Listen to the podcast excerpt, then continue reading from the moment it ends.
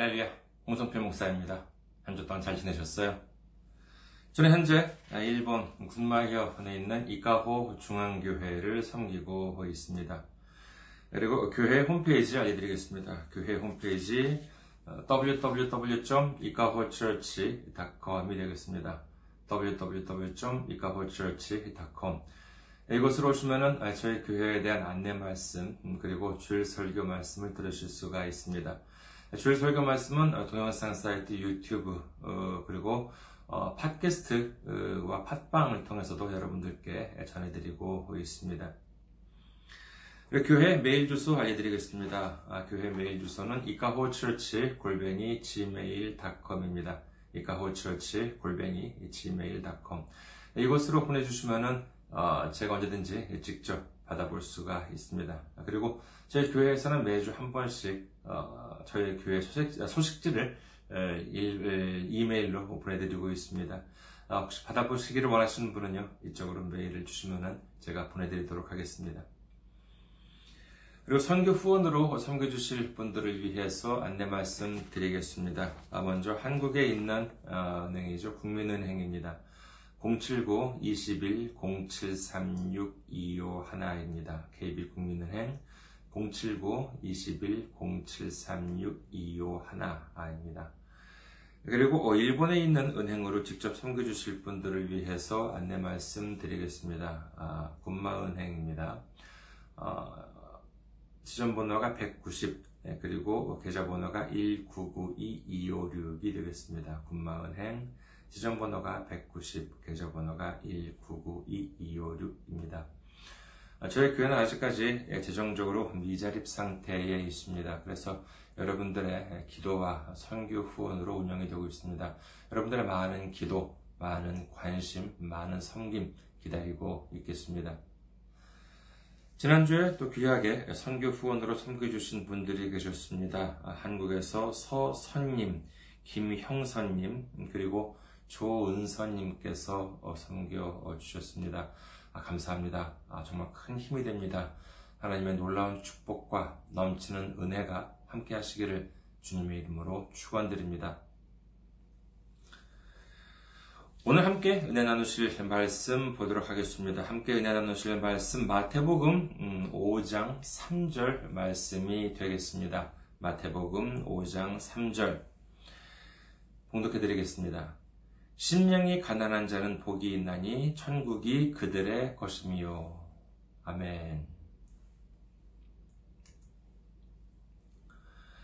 할렐루야. 주님을 사랑하시면 아멘 하시기 바랍니다. 아멘.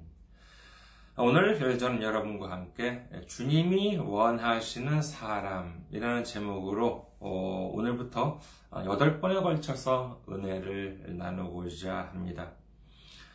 아, 오늘은 주님이 원하시는 사람의 첫 번째 시간으로서 심령이 가난한 사람에 대해서 어, 살펴보고자 합니다. 아, 제목에는요, 어, 주님이 원하시는 사람, 그리고 좀 글씨도 길고 그래서, 어, 가난하다, 이렇게 빈자를 하나를 붙였습니다. 이 마태복음 5장 음, 3절에서 7장 27절까지의 말씀을 이른바 어, 산상수훈이라고 하지요. 이 산상수훈은 여덟 가지의 복 어, 있는 사람, 또한 팔복이라는 말씀으로 어, 시작하게 되는데 이 여덟 가지의 말씀을 우리가 이해를 함으로써 우리에게 약속된 축복을 모두 받는 여러분이 되시기를 주님의 이름으로 축원합니다. 오늘은 음, 빈이고요. 어, 그 다음에는 뭐 비, 유, 우, 갈, 연, 청, 화, 해라고 하는 식으로 어, 이렇게 총 8번에 걸쳐서 말씀을 드릴 예정입니다. 물론 뭐 계획은 이렇게 잡고 있기는 하지만은 또 마음이 동해서 다른 말씀이 그 사이에 들어갈 수는 있겠습니다. 그러나 일단 지금으로서는 이와 같은 순서로 말씀을 전할 계획을 가지고 있습니다. 팔복에 관한 아, 본론에 들어가기 전에 우선 아, 오늘은 첫 시간이니까는요 간단히 서론적인 말씀부터 드리고자 합니다. 이제 예수님께서는 복음서 중에서도 상당히 긴 말씀을 선포하십니다.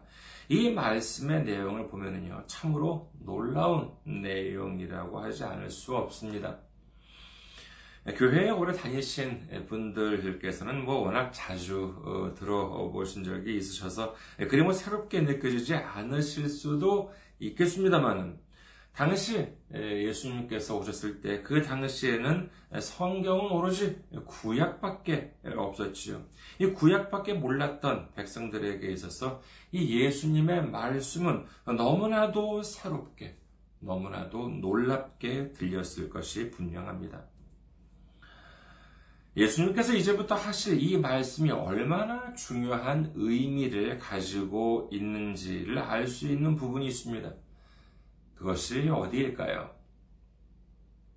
이는 바로 이 말씀을 시작하시기 전의 모습을 기록한 마태복음 5장 1절을 보시면 알 수 있습니다.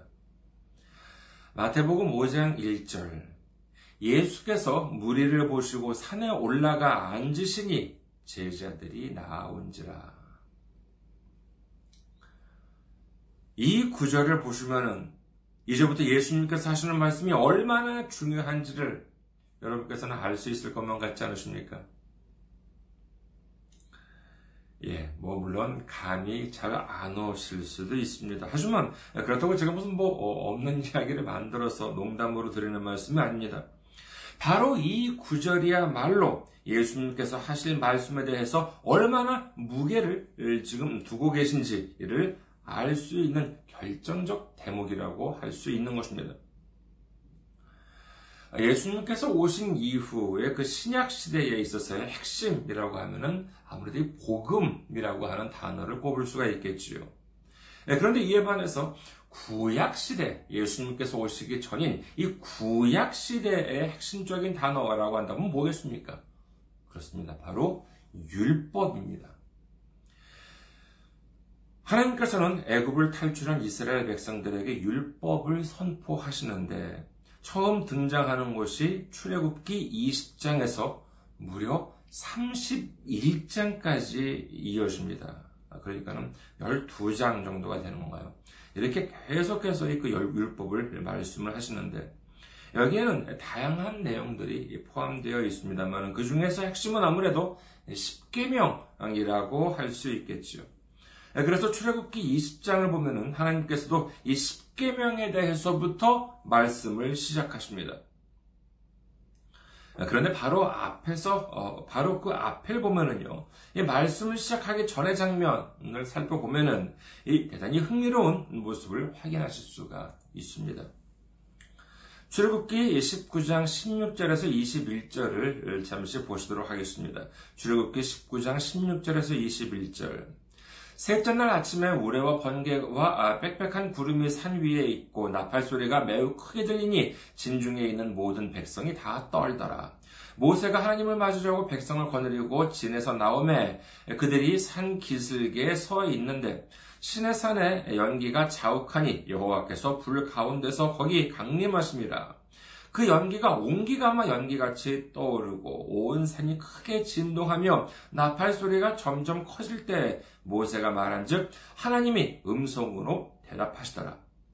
여호와께서 신의 산 곧 그 산 꼭대기에 강림하시고 모세를 그리로 부르시니 모세가 올라가매 여호와께서 모세에게 이르시되 내려가서 백성을 경고하라 백성이 밀고 들어와 나 여호와에게로 와서 보려고 하다가 많이 죽을까 하노라 어떻습니까? 눈치채, 눈치채셨습니까? 여기서 특히 출애굽기 19장 20절과 20장 1절을 보도록 하겠습니다. 먼저 출애굽기 19장 20절입니다. 여호와께서 신의 산 곧 그 산 꼭대기에 강림하시고 모세를 그리로 부르시니 모세가 올라가매. 다음으로 출애굽기 20장 1절 하나님이 이 모든 말씀으로 말씀하여 이르시되 자, 그리고 다시 마태복음으로 돌아와서 예수님께서 말씀을 전하시기 위해서 하셨던 장면, 어떻게 하셨다고요? 마태복음 5장 1절에서 2절을 한번 보도록 하겠습니다. 마태복음 5장 1절에서 2절. 예수께서 무리를 보시고 산에 올라가 앉으시니 제자들이 나온지라 입을 열어 가르쳐 이르시되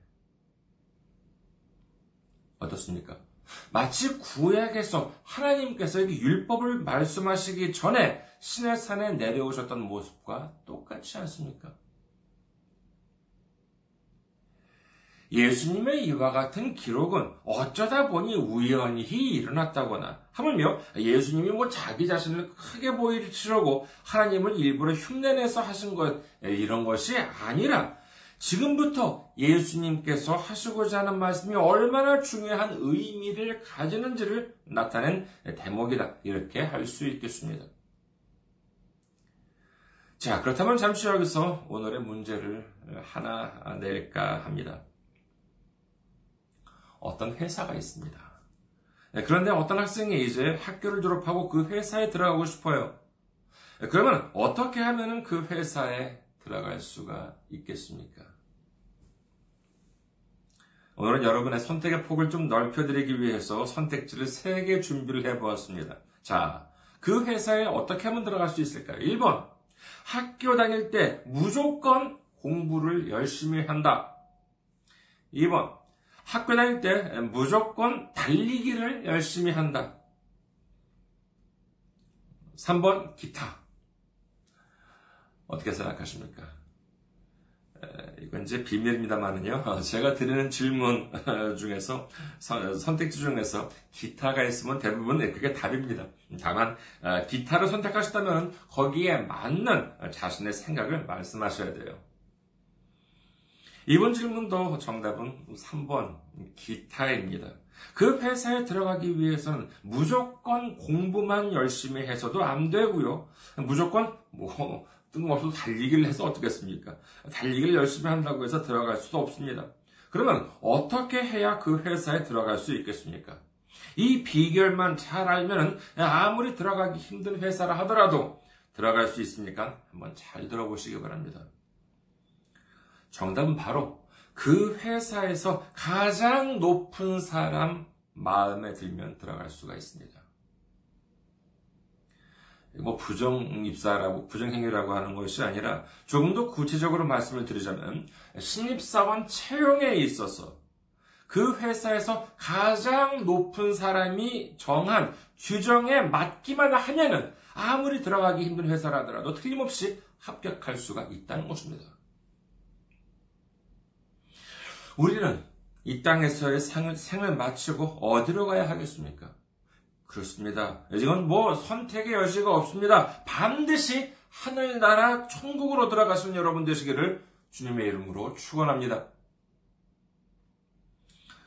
그렇다면 이 천국에 들어가기 위해서는 어떻게 하면 되냐 하면은요. 이 역시 마찬가지입니다. 천국에서 가장 높으신 하나님께서 정해놓으신 규정, 예수님께서 정해놓으신 규정에 맞기만 하면은 들어갈 수가 있는 것입니다.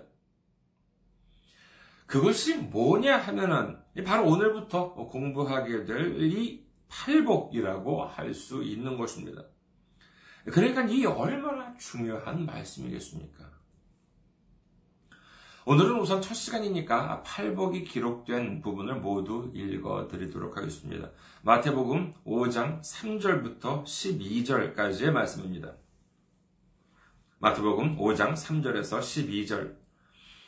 신령이 가난한 자는 복이 있나니 천국이 그들의 것이며 애통하는 자는 복이 있나니 그들의 위로를 받을 것이며 온유한 자는 복이 있나니 그들이 땅을 기업으로 받을 것이며 의에 줄이고 목마른 자는 복이 있나니 그들이 배부를 것이며 긍휼히 여기는 자는 복이 있나니 그들이 긍휼히 여김을 받을 것이며 마음이 청결한 자는 복이 있나니 그들이 하나님을 볼 것이며 화평하게 하는 자는 복이 있나니 그들이 하나님의 아들이라 일컬음을 받을 것이며 의를 위하여 박해를 받는 받은 자는 복이 있나니 천국이 그들의 것임이라. 나로 말미암아 너희를 욕하고 박해하고 거짓으로 너희를 거슬러 모든 악한 말을 할 때에는 너희에게 복이 있나니 기뻐하고 즐거워하라 하늘에서 너희의 상이 큼이라 너희 전에 있던 선지자들도 이같이 박해하였느니라 어떻습니까? 좀 어렵게 느껴지십니까? 괜찮습니다. 우리 하나하나 차근차근 배워 나가면 어려울 것이 없습니다. 이 말씀을 가슴에 새기고 한 사람도 빠짐없이 모두가 천국에 들어갈 수 있게 되기를 주님의 이름으로 축원합니다. 오늘 말씀인 마태복음 5장 3절만을 다시 한번 보시도록 하겠습니다. 마태복음 5장 3절. 심령이 가난한 자는 복이 있나니 천국이 그들의 것이며. 여기서 가난하다라고 하는 것은 단순히 돈이 없다는 뜻이 아닙니다. 누구는 뭐 예수님을 또 올바로 믿으려면 돈이 없어야 한다고 해요. 하지만 이는 옳지 않습니다. 경제적인 가난은 이는 축복이라고 할 수가 없지요. 아니, 재물이 있어야 하나님을 섬길 수도 있고, 교회를 섬길 수도 있고, 이웃도 섬길 수 있지 않겠습니까? 아, 우선 무엇보다도 재물이 없다면 11조, 감사원금, 주일원금 같은 것들을 어떻게 드릴 수가 있겠습니까? 그리고 야고보서 2장을 봅니다. 야고보서 2장 15절에서 17절.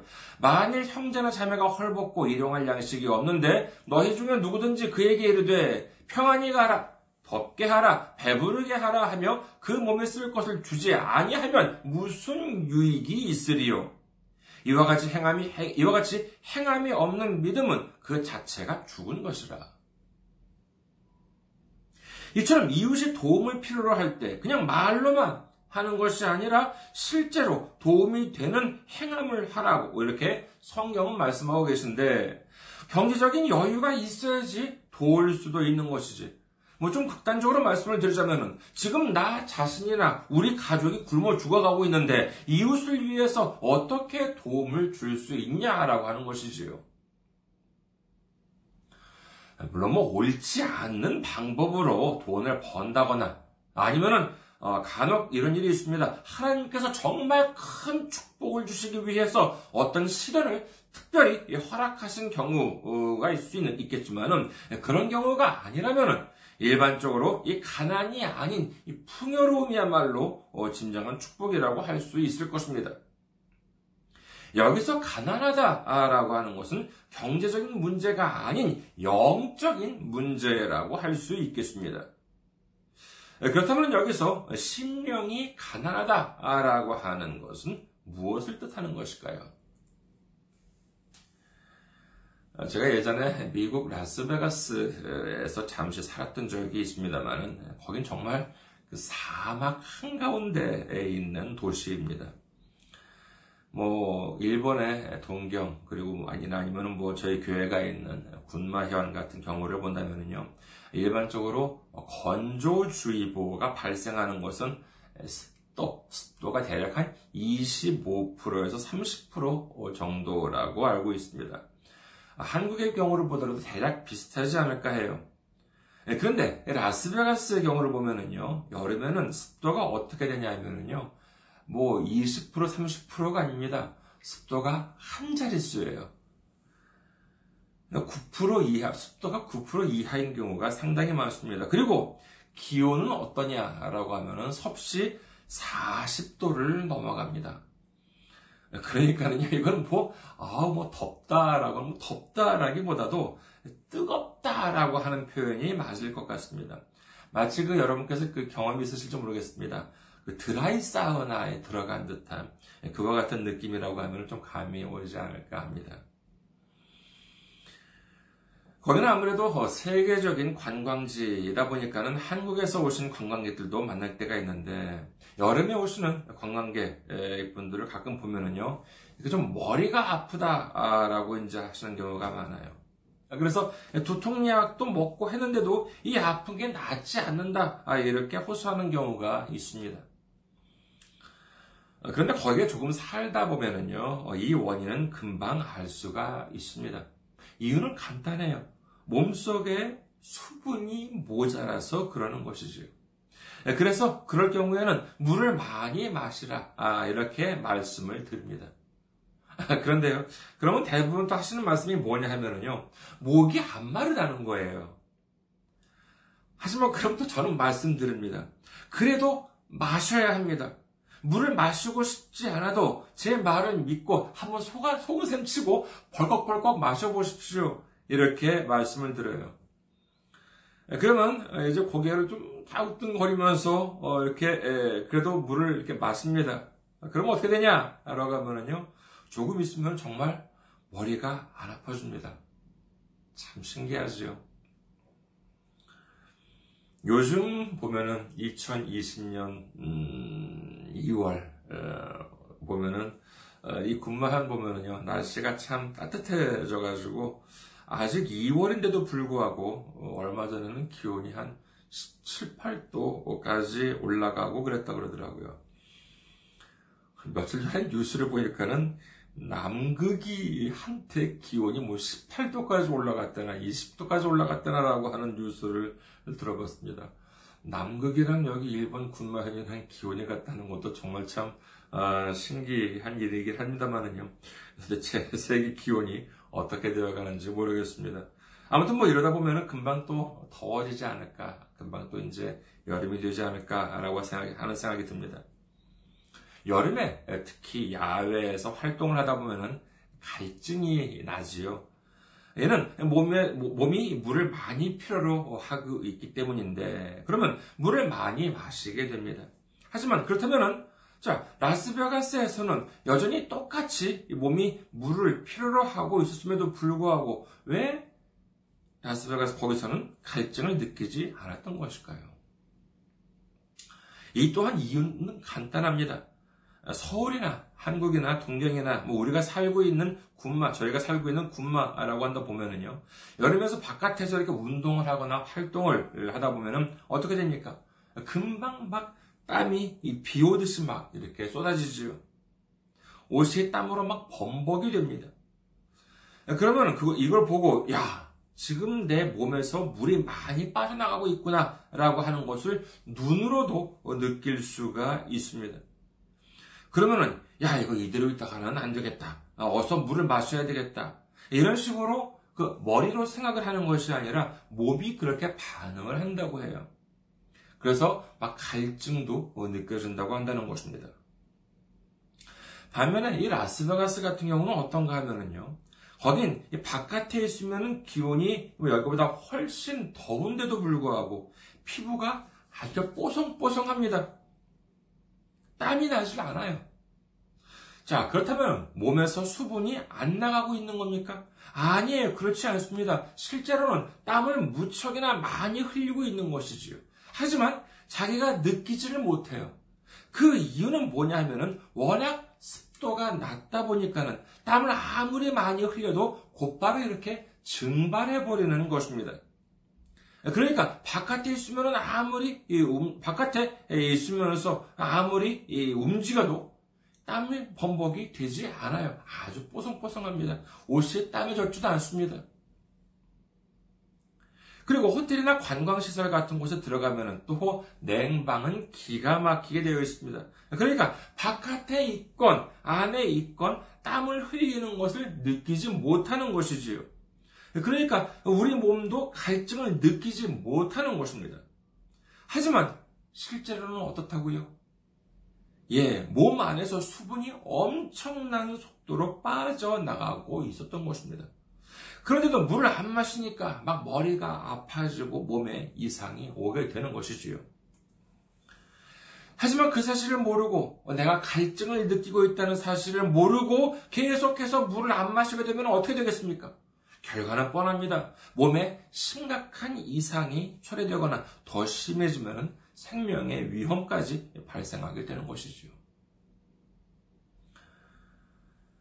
우리가 자동차를 이렇게 운전하게 되면은요, 앞에 여러 가지 이렇게 미터기가 이렇게 있잖아요. 그 중에서 가장 필요한 것이 무엇이겠습니까? 물론 뭐 속도계도 중요하고 그 다음에 뭐 RPM이라고 하죠.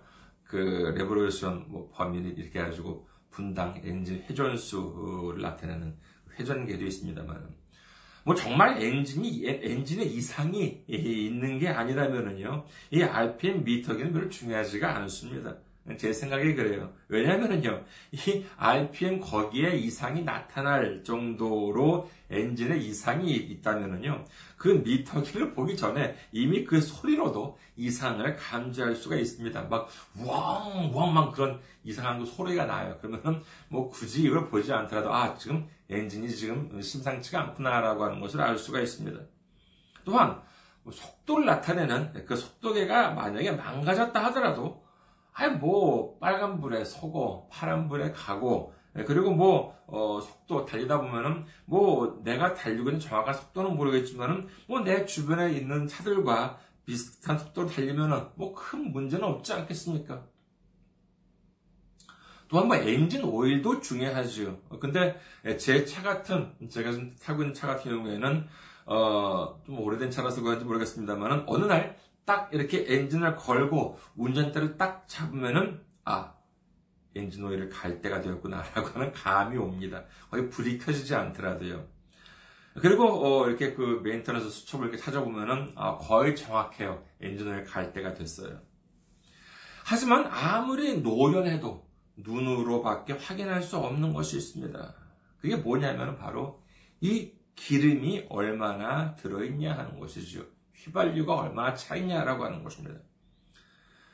뭐 정말 탁월한 청각을 가진 분들은 또 모르겠습니다만은 평범한 어, 분들이라고 한다 그러면은 소리만 듣고도 어 지금 기름을 넣을 때가 되었구나라고 하는 사실을 알아차릴 수는 없겠지요.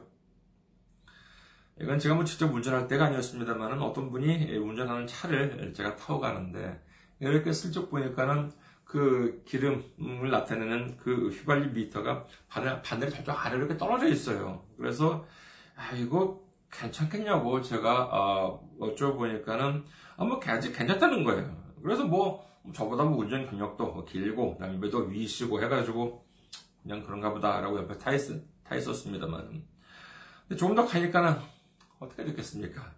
그냥 길 한가운데 차가 서버리고 말았습니다.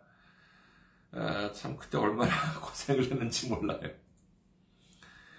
오늘 이 성경 말씀에 보면은 심령이 가난한 자라고 합니다. 이를 다른 말로 한다면요 힘이 부족한 사람이라고 할 수 있겠지만은 이는 정확하지가 않습니다. 조금 더 정확하게 표현을 한다면은 자기 스스로가 심령이 가난하다는 사실을 아는 사람, 즉 자신의 힘만으로는 이 부족하다라고 하는 사실을 아는 사람이라고 하여야 하겠습니다. 여러분께서는 자전거나 자동차 운전을 잘하는 사람이라고 하면 어떤 사람을 떠올리십니까? 자전거는 뭐 두 손 놓고 타는 사람이 잘 타는 사람처럼 느껴지십니까? 자동차는 어떻습니까? 뭐 한 손으로 막 이렇게 운전하는 사람, 이런 사람이 아 운전 잘하는 사람이다 이렇게 생각되십니까? 그런데 가끔 음, 텔레비전에서 보면은 자전거나 자동차 경기 같은 걸 해주는 경우가 있죠. 예를 들어서 무슨 뭐 그런 세계적인 대회에 출전하는 선수들의 에, 본다 그러면 정말 자전거나 자, 동차를잘 타는 사람이라고 할 수 있겠습니다. 그러면 그 사람들이 대회에서 경기를 할 때의 모습을 보면 어떻습니까? 손을 놓고 탑니까? 아니에요. 두 손으로 핸들을 꽉 잡고 타지요. 세계적인 등산가의 경우를 보면은 그 사람이 아무리 산을 잘 타는 사람이라 한다 하더라도 아무리 경험이 많고 능숙한 등산가라 하더라도 암벽을 타는데 안전장치를 안 하고 타나요? 몇천 미터 산을 올라가는데 그냥 대충 운동화만 신고 올라가나요? 아닙니다. 철저하게 안전장치를 하고 그리고 등산 장비들도 완벽하게 갖추고 산을 오릅니다. 그렇다면 우리 믿음 생활은 어떻습니까? 아, 요즘 보니까는 이제 이만하면은 내 힘만으로도 잘 할 수 있을 것 같습니까? 이제 하나님이나 예수님을 의지하지 않더라도 이제 내 힘과 능력만으로도 잘 할 수 있을 것처럼 느껴지십니까? 이게 믿음이 좋은 것입니까? 아닙니다. 이것은 큰 착각입니다. 그것은 마치 내가 땀을 흘리는 것을 눈으로 확인하지 못했다고 해서 물을 안 마시는 것이나 마찬가지입니다. 나 이제 운전 좀 할 줄 안다고 자전거나 자동차 핸들을 놓고 운전하는 것이나 마찬가지입니다. 나 이제 산 좀 타봤다고 안전장치도 없이 제대로 된 장비도 없이 에베레스트나 히말라야에 오르려고 하는 것이나 마찬가지입니다. 지혜로운 사람이란 그런 건조한 곳에 있으면 갈증을 느끼지 않더라도 규칙적으로 물을 마시는 것이 얼마나 중요한지를 아는 사람입니다. 운전을 잘하는 사람, 잘하는 사람이란 핸들을 놓고 운전하는 것이 아니라 핸들을 단단히 잡고 운전하는 것이 얼마나 중요한지를 아는 사람입니다. 산을 잘 타는 사람이란 안전장치나 장비 없이 산을 타는 것이 아니라 안전장치나 장비가 얼마나 중요한지를 아는 사람입니다. 마찬가지로 믿음이 좋은 사람이란 하나님 없이 예수님 없이도 얼마든지 잘 살 수 있다라고 하는 사람이 아니라 하나님을 의지하고 예수님을 의지하는 것이 얼마나 중요한지를 아는 사람이라고 하는 사실을 믿으시는 여러분 되시기를 주님의 이름으로 축원합니다. 앞서 어, 제가 이 팔복이라고 하는 말씀을 입사 시험에 비유를 했지요. 뭐 요즘은 뭐 입사 시험이 몇 차까지 있는지 잘 모르겠습니다만은 이를 알기 쉽게 본다면은 이그 어, 천국에 들어가기 위한 8차 아, 시험이라고 생각하시면 될 것 같습니다. 모든 시험이 1차 시험에 합격을 해야지만 2차를 볼 수 있고 2차를 합격해야지만 그 다음 시험들을 볼 수 있습니다. 오늘 이 말씀을 마음에 새기지 않는다면 2차도 없고 3차도 없습니다. 이 말씀을 가슴 깊이 새겨야지만 다음 기회도 주어지는 줄 믿으시기를 주님의 이름으로 축원합니다. 그렇다면 오늘 이 가슴 깊이 새겨야 하는 말씀이 무엇입니까? 그렇습니다. 우리 모두 심령이 가난한 자라고 하는 사실을 알게 되는 것입니다. 내 힘만으로는 안 됩니다. 내 능력만으로는 안 됩니다. 하나님의 능력이 필요합니다. 예수님의 도움이 필요합니다. 저를 도와주셔야만 합니다. 제게 능력을 주셔야만 할 수 있습니다. 이 사실을 아는 사람이 바로 심령이 가난한 자인 것입니다. 오늘 말씀을 다시 한번 보시겠습니다. 마태복음 5장 3절. 심령이 가난한 자는 복이 있나니 천국이 그들의 것임이요. 심령이 가난한 자는 무엇을 할 수 있다고요? 예, 그렇습니다. 천국을 차지할 수 있다라고 예수님께서는 말씀하고 계십니다. 천국은 그럼 어떤 곳입니까? 어떤 곳이 천국입니까? 누가복음 17장 20절에서 21절 바리새인들의 하나님의 나라가 어느 때에 임하니까 묻건을 예수께서 대답하여 이르시되 하나님의 나라는 볼 수 있게 임하는 것이 아니요 또 여기 있다 저기 있다고 못하리니 하나님의 나라는 너희 안에 있느니라. 천국은 여기 있다 저기 있다 이렇게 할 수 있는 것이 아니라 우리 마음 안에 주님께서 계시면 우리 마음이 바로 하나님 나라인 줄 믿으시기를 주님의 이름으로 축원합니다. 이 사실을 알면 어떻게 되겠습니까? 어, 요즘 왠지 보면은 하나님 없이도 어, 될 것 같아. 예수님의 도움 없이도 잘할 수 있을 것 같아. 바로 그때가 진정으로 하나님의 능력이 필요할 때이고 예수님의 도움이 필요할 때라고 하는 사실을 믿으시기를 주님의 이름으로 축원합니다. 바로 그때가 진정으로 예배가 필요하고 진정으로 찬양이 필요하고 진정으로 감사가 필요하고 진정으로 은혜가 필요하고 진정으로 기도가 필요한 때라는 사실을 믿으시기를 주님의 이름으로 축원합니다. 우리 모두 언제 어디서 어떤 때나 하더라도 하나님의 능력을 구하고 예수님의 도움을 구하는 심령이 가난한 자가 되어서 주님께서 우리에게 주시는 놀라운 천국을 차지할 수 있는 우리 모두가 되시기를 주님의 이름으로 축원합니다. 감사합니다. 항상 승리하시고 건강한 모습으로 다음 주에 뵙겠습니다.